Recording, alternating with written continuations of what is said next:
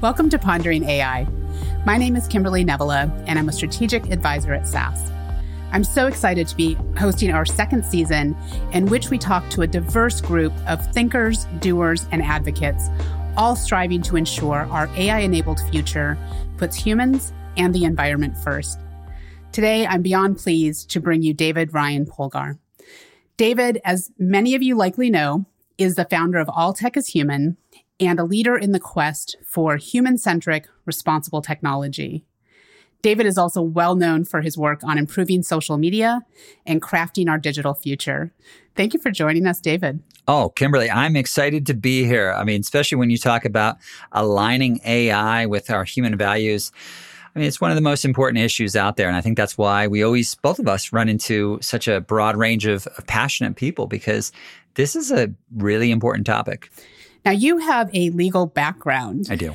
Can you tell us what inspired you to wend your way from the legal arena to founding All Tech is Human? Yeah. Well, I will say it's a it's a hidden secret, right? It's a little secret, naughty secret that there's actually a lot of attorneys involved in the responsible AI and the responsible tech space. They don't always put that out there. One, because there's a lot of associations, sometimes not always positive, that come with, with having a legal background. But what I will say is being an attorney really has you steeped into thinking about ethics and responsibility, specifically business responsibility and its impact on a wide group of people. Uh, there's a lot of critical thinking. So, from my own journey, my personal journey, I saw early on, probably about 2012, 2013, it really resonated with me that uh, the technology that we are creating, specifically around AI, was altering or is altering the human existence. It affects how we live, love, learn, even die. That's a big deal, full stop. It alters the human condition and alters how we get the news, the jobs that we see or don't see, how we interact with one another. It shapes our worldview. So we need to be extremely thoughtful about how we develop and deploy these technologies. And I think it was a real lost opportunity to have such a limited sliver of society uh, be the ones who are developing and deploying these technologies. If it's impacting you, then you should be involved in the process. I really see the creation of uh, AI or just technology at large as being intertwined with the democratic process, right? So I, I jokingly always like to say that no application without representation. That if you are being impacted by technology, then you yourself should have a ability to impact its creation because it's affecting you. And if you're affected by something, you really want to have that sense of, of agency. So, yeah, I was uh, able to really leverage some of my legal background to, to bring in a greater amount of thoughtfulness. And I will say, where I always saw that as a potential advantage is one of the knocks on the tech industry at large is the classic case that comes from Facebook, right? Of move fast and break things. And although they've moved away from that, that original motto, that obviously comes up in a million thought pieces around uh, variations that we should have. So that's the the major difference and major reason why you need actual people who are going to be more naturally uh, thoughtful with it, because one of the one of the uh, exercises I always give to people is imagine you have a tech founder and an attorney in the same room, right? Oh boy. They're imagine it. Let's make it a cocktail party, you know, and you'll notice that at the cocktail party, they'll approach the issues from a different perspective. They have a different disposition. The tech founder is going to be generally over, overly enthusiastic, optimistic. Some might argue that rose colored glasses, right? Because that's also what you need to have as a tech founder. So that's not necessarily a bad thing because, uh, you know, uh, America has done well specifically because of its ability to have such bold entrepreneurs. So that's a good thing that we should always champion, uh, you know, myself as, as an American. But what I will say is the attorney on the flip side will say, Hey, tech founder, I'm glad you're excited. I'm glad you're seeing all the positive ways that this technology can be used. But have you thought about its unintended consequences and negative externalities and the way that this could go sideways? Are you thinking about bad actors and ways that this could be exploited by authoritarian governments? So, what we've seen in recent years with a lot of media attention around some of the ways that AI has been abused or has gone sideways or could go sideways, it's really a lack of imagination, I see. Because anytime the tech founder says, well, we couldn't have imagined this, that's not entirely true. What that statement actually means is that we haven't involved people who were pointing out these problems in the process. So I, I've always seen with my own work, you know, dealing with tech ethics, doing a lot of writing, speaking, consulting, and then founding the nonprofit All Tech is Human in 2018, is that we need to inject the system with greater diversity of of thought, of perspectives, of backgrounds. And I really come back to the phrase that diversity breeds responsible innovation. In other words, responsible innovation by its very nature is only going to happen if we include multiple perspectives that can start pinpointing areas that we're missing out, areas that we're overlooking. And I think it's also key to point out, because I think this is uh, oftentimes missed in the conversation, is that we are not trying to create a superhero, right? Well, David, we all certainly like a good superhero, but if we're being honest, they are both hard to find and often quite temperamental. So, what's a more appropriate mental model? I hate to, to burst the Marvel universe, but there are no true superheroes. And I don't mean that in a bad way. I actually mean that in a good way. I mean that in a very uh, collective manner of this is about coming together and creating a process that that I might try to be well read and talk to more people and have greater perspectives and be more holistic in my thinking. But I think I, as an individual, also need to recognize my own limitations. So yes, I, I do have a varied background I do, you know, this is my life. I, I read umpteen hours a day on this material. But that doesn't mean that you would want to say, okay, well, let's just have this one chief ethics officer, or let's just have this one individual, or let's make this one tech founder, you know, more you know, ethically inclined. That's good. However, the issue is not that we need to have a better one person, this one person who's going to have so much power that concentrated power is actually part of the problem. And that you would want to diversify this power among multiple people in a larger process. And that process is going to include so many different backgrounds because tech today is not the tech of the past. And what I mean by that is that tech is intertwined with society. And when we say tech, what we mean is society. We in politics, we don't we don't mean, uh, you know, this is like you know some some type of like utility that you're just receiving, and we can just leave it up to technologists, and we can either buy it or not buy it. That's the wrong framework, in my opinion. We need to think of it more as everything that's being created today is altering our tomorrow. Therefore, we as the general public, in order to make technology align with the public interest the public needs to be more involved in the very process. Now, I've observed that we seem to be veering, and sometimes, you know, within the same conversation or in the same day between a collective sense of excitement mm-hmm. about what we can do with these technologies and a collective sense of terror um, about what might occur yeah. as a result of these technologies. And I'm interested in where do you see us netting out and how can we actually start to engage in a better conversation that really balances it out that there's not it's not a dystopian future yeah. and it's also not you know as technologists we have been appropriately accused of having you know rose colored glasses technology will solve yes there's problems but we'll solve that with technology yeah so in the work that you mm-hmm. do how have you seen that conversation evolve and how do we really think about having a better conversation? Well, what we need to realize, in my opinion, is that we face very serious public decisions in, in the coming years dealing with, you know, infrastructure and the environment. As we've seen just in recent years, specifically around the environment, you know, aspirations of going to Mars aren't going to matter if if our own planet Earth is not sustainable, let's say for the next 200 years. So there are very immediate issues that we need to to think about.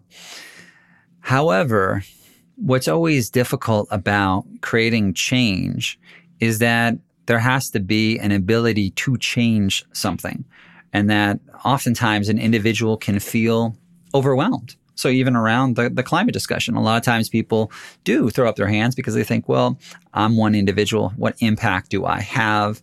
Maybe this is just on a course. Maybe my action doesn't affect something long term. Whereas with the tech conversation, in the immediate future, the biggest thing that needs to change, from my perspective, is that we need to realize that, well, all tech is human. And what I mean by that is that our tech future is not written. Our tech future is not predetermined. And I point that out because that sometimes is the is the perception that we have that we think that our tech future is not as a runaway train. It's out of our control right? That that singularity is is near. It's going to happen at a, a, certain point, and this is when robots, you know, gain consciousness and take over and turn us into pets, right? Yeah, so it's a fait accompli, it's a, right? It's already mm-hmm. it's already done. Then that in itself would rob us from our sense of agency. Whereas my whole life and my my work that I do with All Tech is Human is all focused around it's up to the decisions that we make or don't make. And it's up right now to us coming together with the multiple stakeholder groups. And that's oftentimes what doesn't happen. So all these conversations might happen. You, you, have a lot of tech workers from big tech companies. They're talking about this. And then you have policymakers. They're getting involved with this. And then you have academics. They're doing amazing research on it. I'm talking to college and grad students and law students. They're really interested in this. They want to get involved. But what needs to actually happen, similar to the political process, is that if you were, you know, deciding, hey, do we want to build a new bridge or a high speed rail or something like that? You wouldn't just talk to the engineers, right? You would talk to the so- sociologist. You would talk to the urban planner. You would talk to the, the people who live nearby and would be impacted by it. It's a holistic process.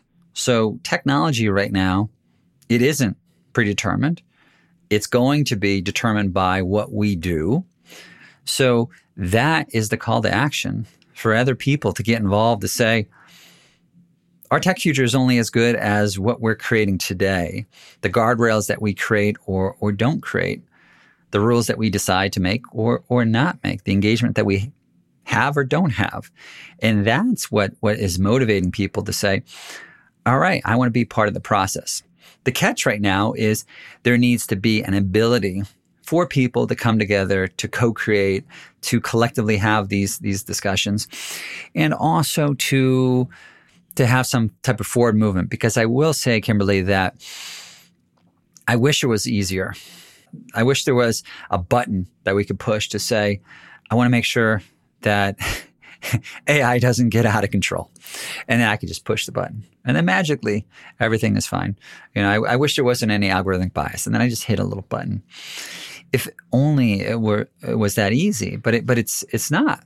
And it's also because we might disagree about what an ideal future looks like, right? So you need to have all of these different voices involved in the process that can debate, that can feel safe about arguing because these issues are worth debating and arguing over and coming up to some level of a consensus and really, our tech future is about having the ability to realize that these are complex, nuanced areas that have inherent trade offs.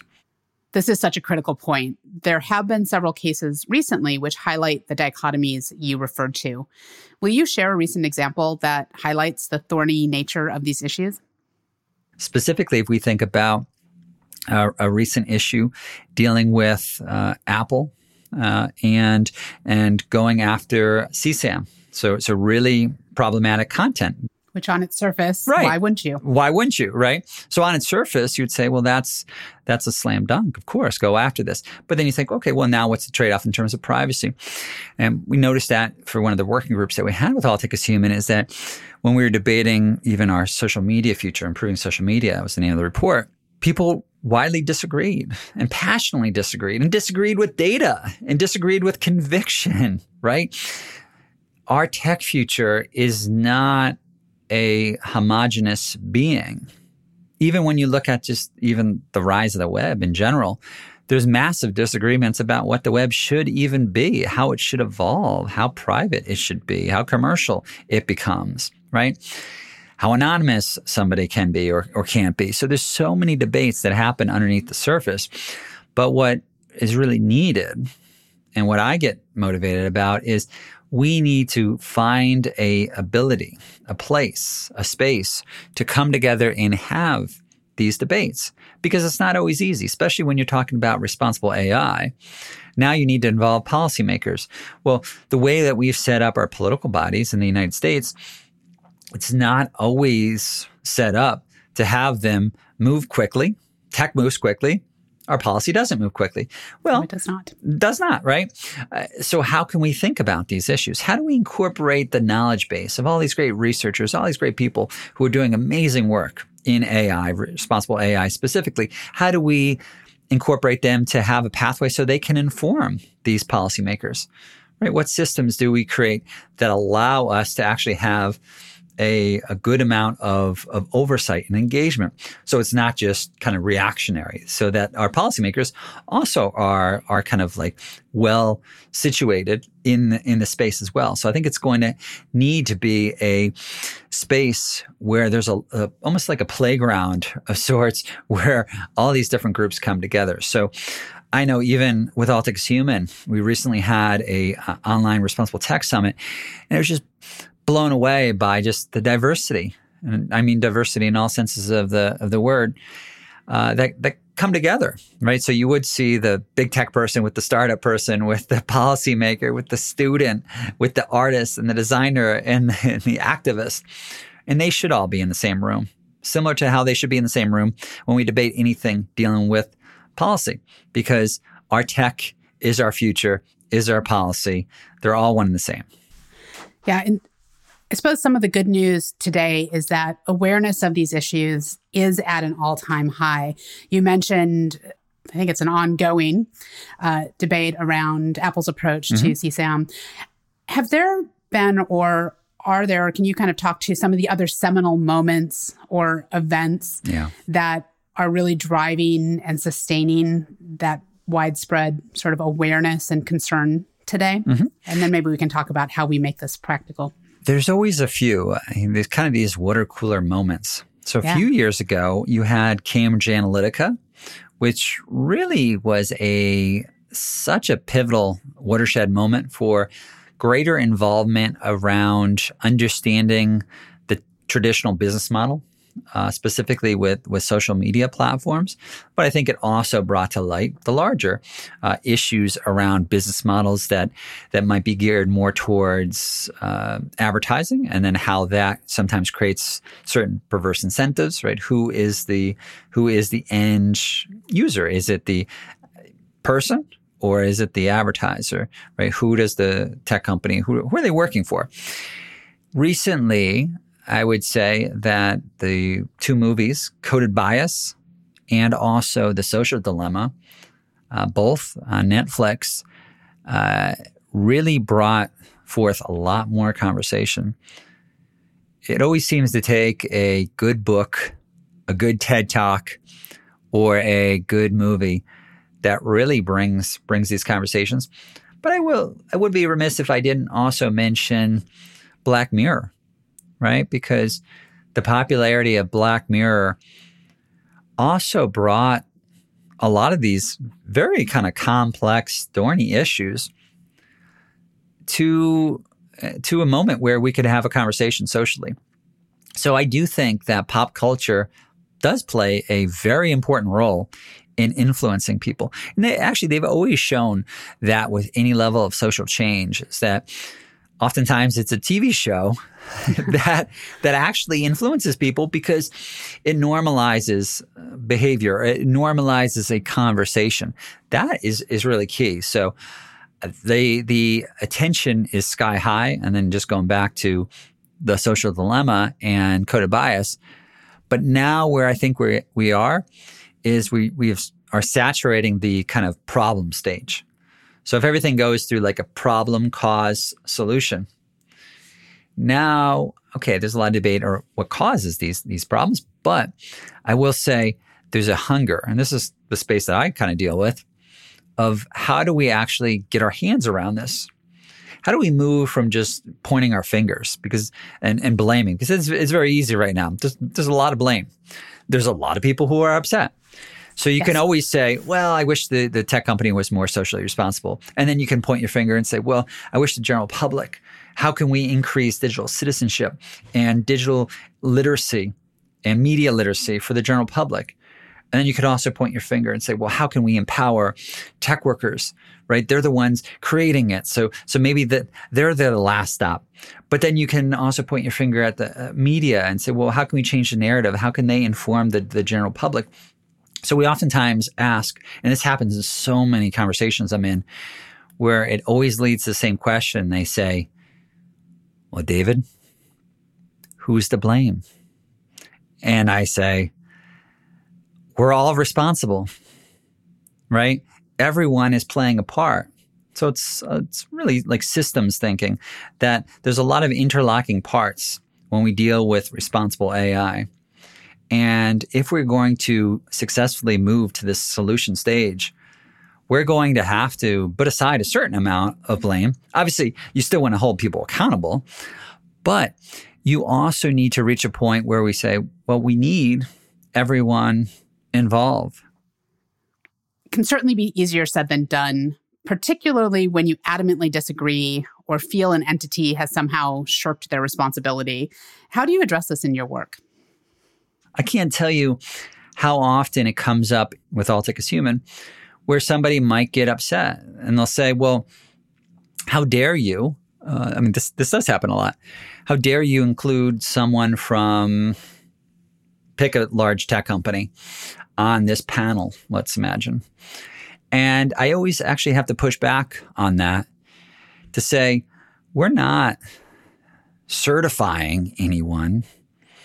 What we're doing is we're creating a, a space where different ideas can come together, different perspectives can come together because we can't improve things if we're just writing something on Medium, right? And that's good. It's good to, to, to be active and, and write.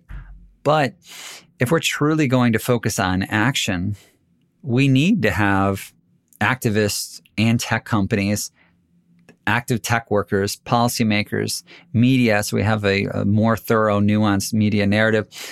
We need all of those parts to come together. And that is the part that is always missing. And it's something that, that I'm seeking to, to change. Uh, easier said than done, but, but we're also having a lot of attraction as of late. Yeah, and if there's one theme that we hear repeatedly, it's certainly about this idea of co creation. It's about the need for diverse collaboration ecosystems and stakeholder groups. You do do a lot of work with and on behalf of youth. In fact, I believe you have an upcoming panel on a youth led response to the social dilemma, which you yes. just mentioned, if I'm not mistaken.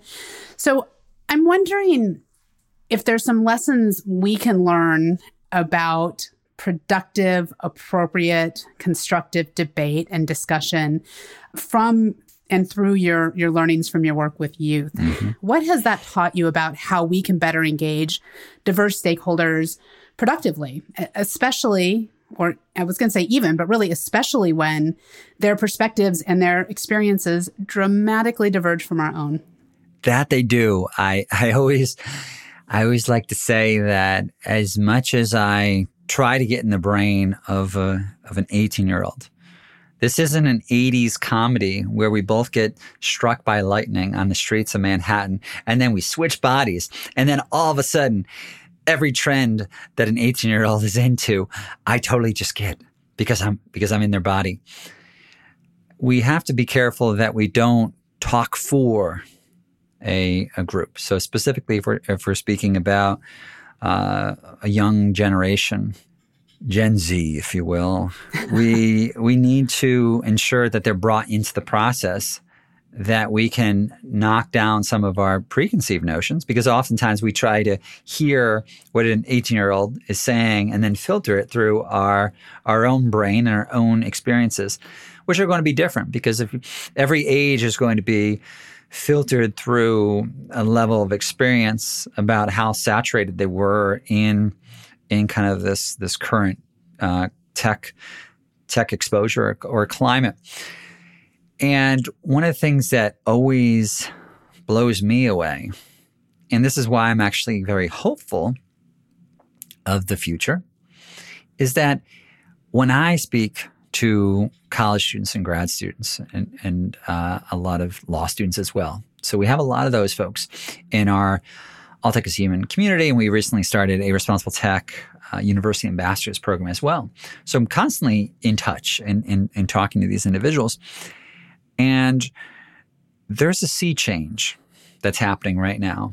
And the sea change is that, at least in my takeaways from my conversations with 18, 19, 20, 21 year olds, is that they naturally intuit so much more nuance around the thorny kind of tech and society issues than than other generations might.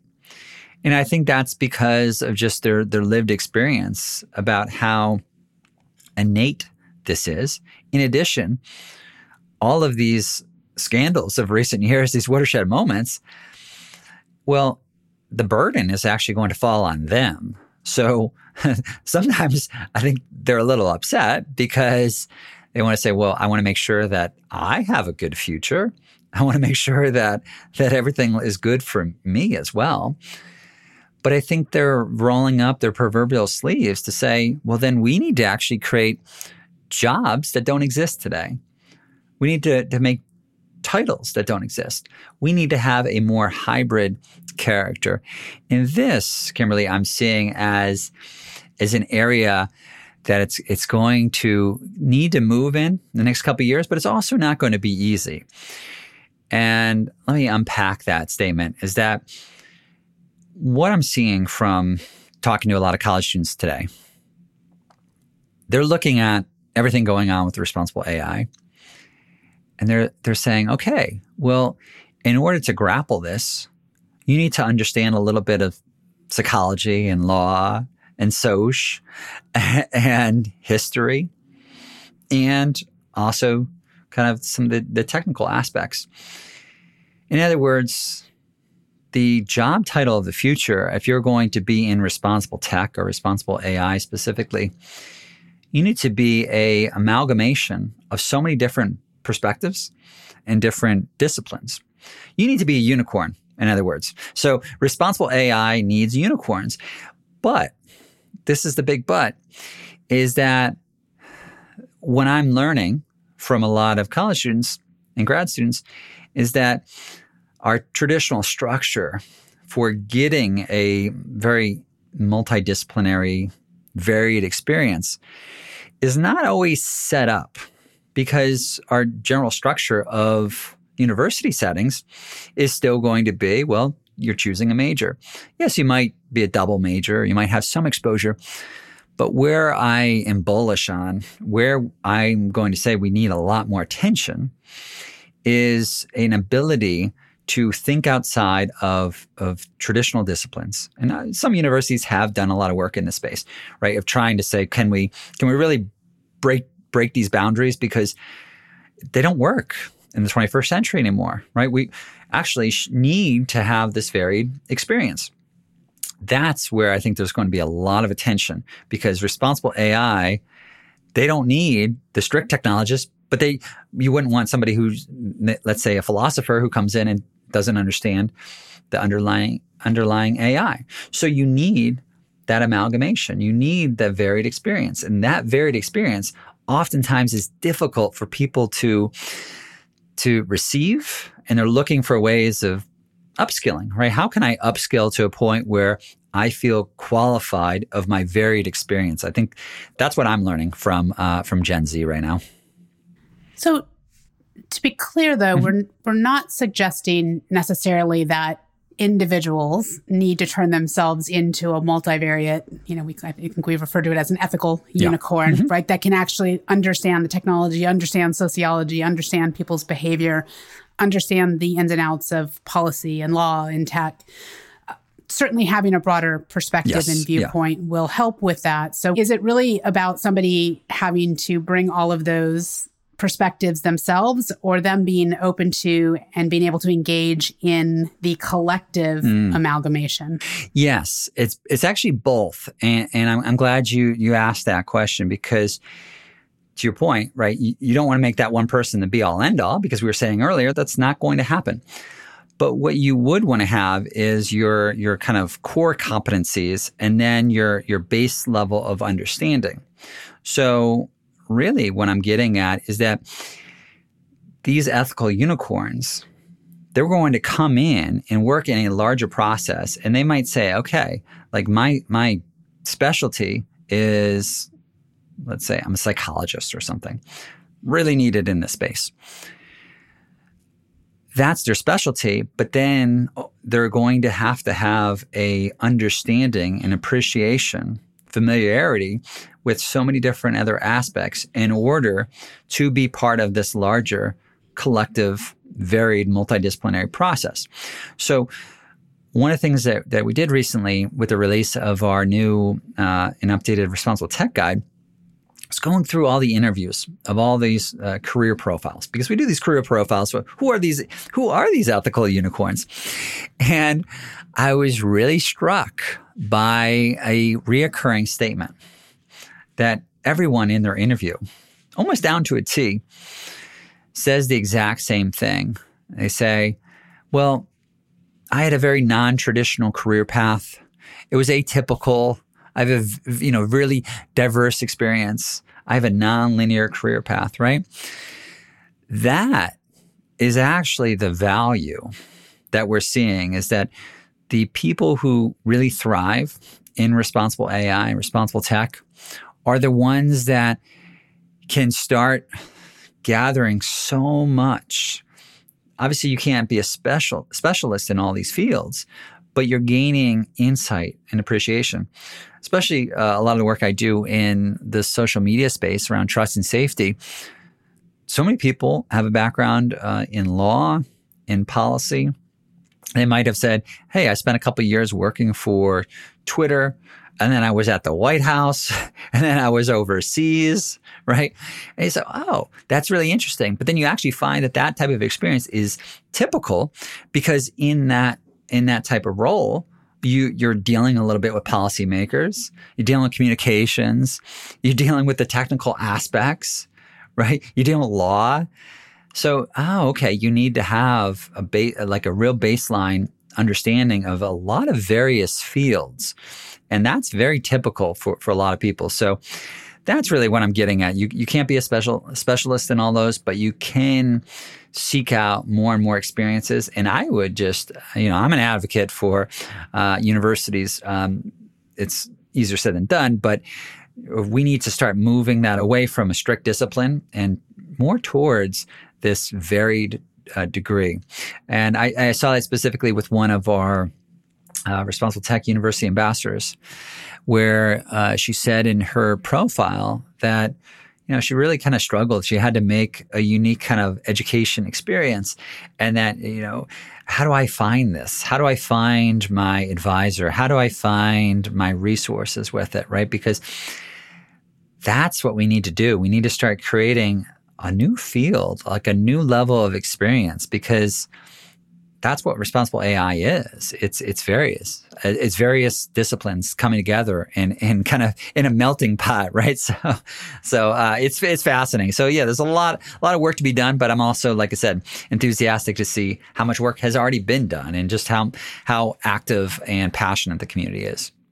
it strikes me that we need to have a renaissance of renaissance education where yes. I have that idea of a renaissance person who just has a little bit and understands and, and is open and educated and engaging in a lot of different conversations and a lot of different disciplines.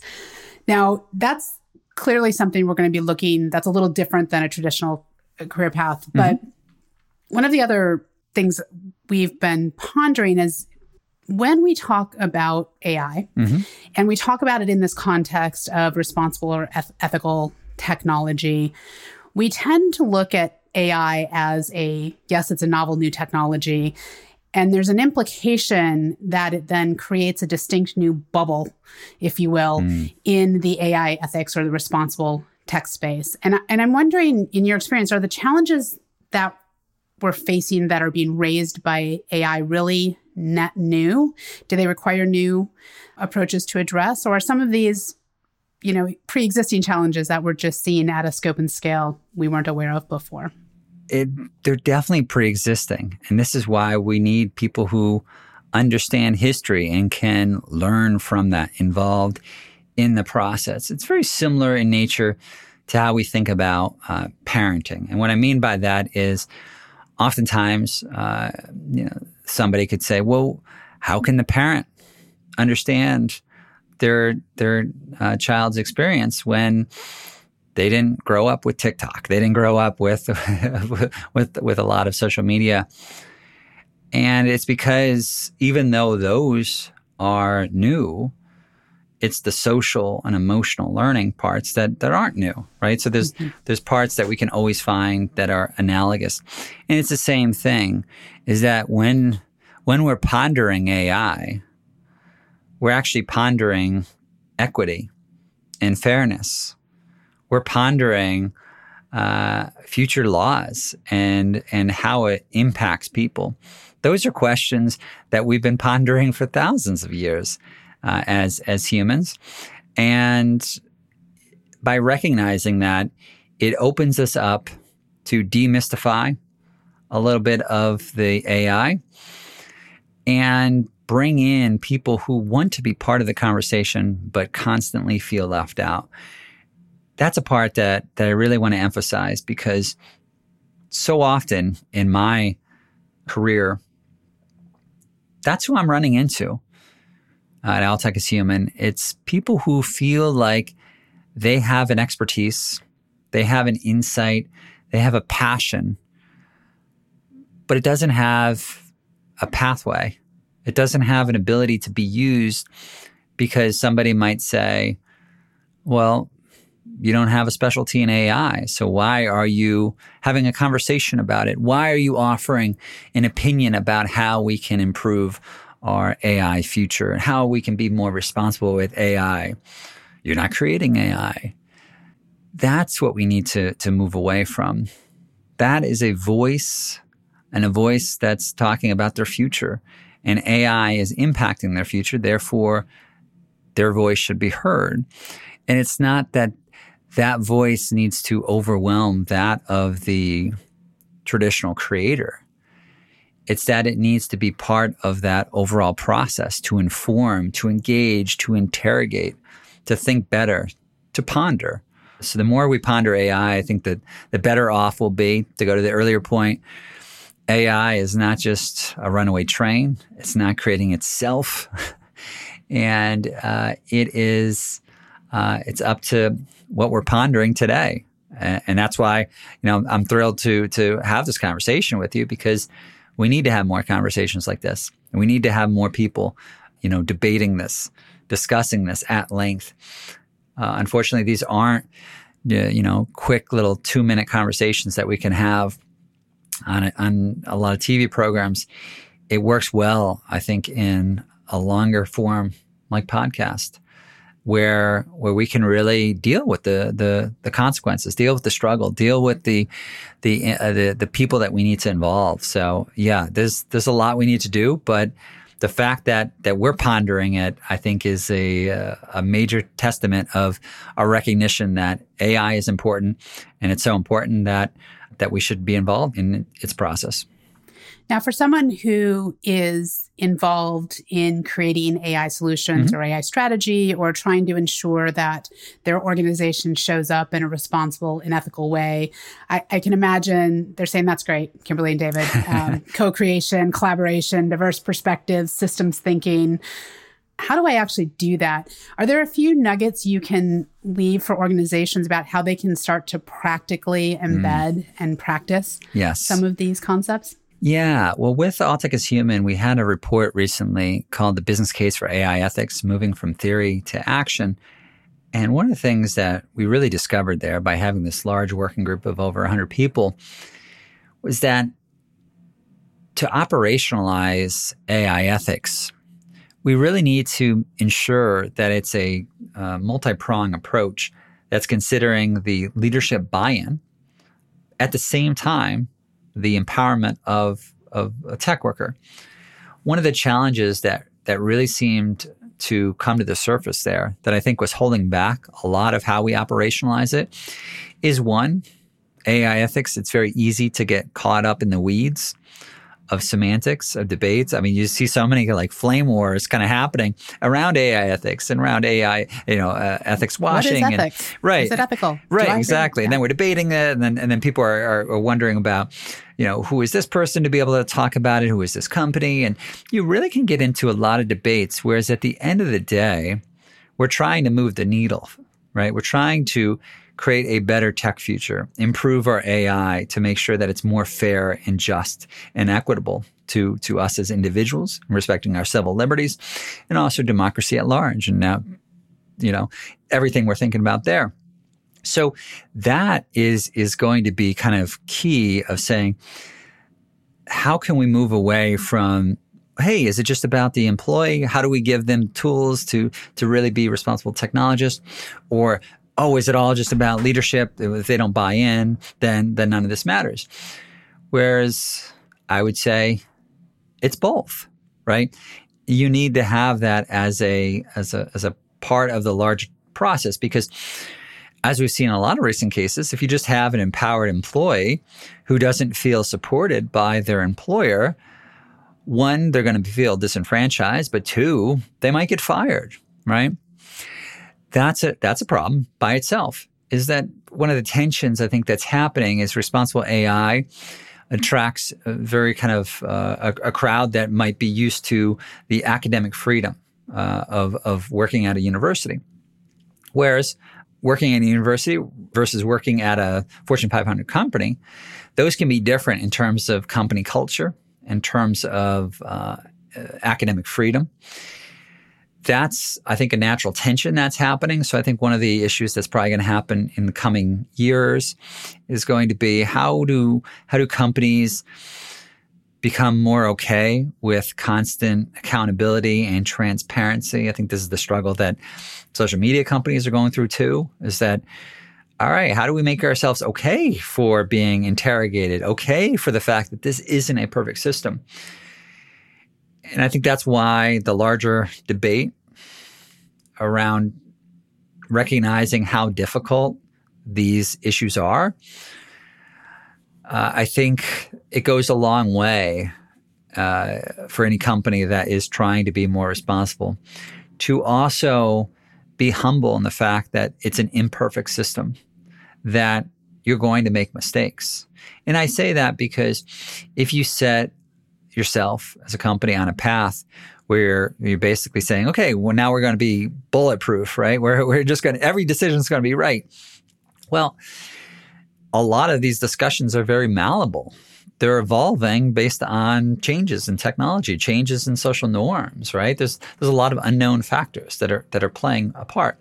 And the more that a company can go in there and say, we are recognizing that we care deeply about these issues. We also recognize that that ethics is part of the DNA of the company, and we yes, we might have a chief data, you know, ethics officer or something, but we also need to incorporate that throughout all the different parts of the uh, product process. That's going to to go a long way because it's saying that we might make a mistake. There might be a problem that happens. You might disagree with what we do next year, but we're also going to plug in to learning to reacting about about how people feel about something and being able to kind of adjust accordingly. So I think it's it's that part is going to be key. And then going up with the bottom up approach as well, creating tools and empowerment for a lot of tech workers to realize this is a, a large space. They're, they're looking for a commonality. And I will say, for with my experience with All Tech Human, we have a lot of tech workers who take part in these events and projects. And one of the benefits they receive that they, they tell me about is that they like the fact that they find other people who deeply care about this. Everyone is looking for some level of validation and support because it also allows them to go back to their employer and say, well, actually, a lot of companies are dealing with this. Wow, I just yeah. took part in this responsible tech summit and I heard so many people talking about this. It affects company culture too, because they're realizing that it's not a few just like lone wolf, you know, rebellious characters that eventually, you know, if we, if we talk five years down the road, we might drop responsible AI because, because it'll be so embedded in our culture that to you're either going to have AI that's responsible, and we just call it AI, or you're going to have irresponsible AI, and those are companies that that should should be penalized by uh, individuals and and maybe even uh, our our kind of legal system, right? So that's where this is going. Where responsibility is is so in vogue and so important, and actually has a clear ROI that it's eventually just going to be ubiquitous. And that's, that's, I think the end goal is that everyone should be r- responsible technologists. Everyone should be uh, in, in responsible AI.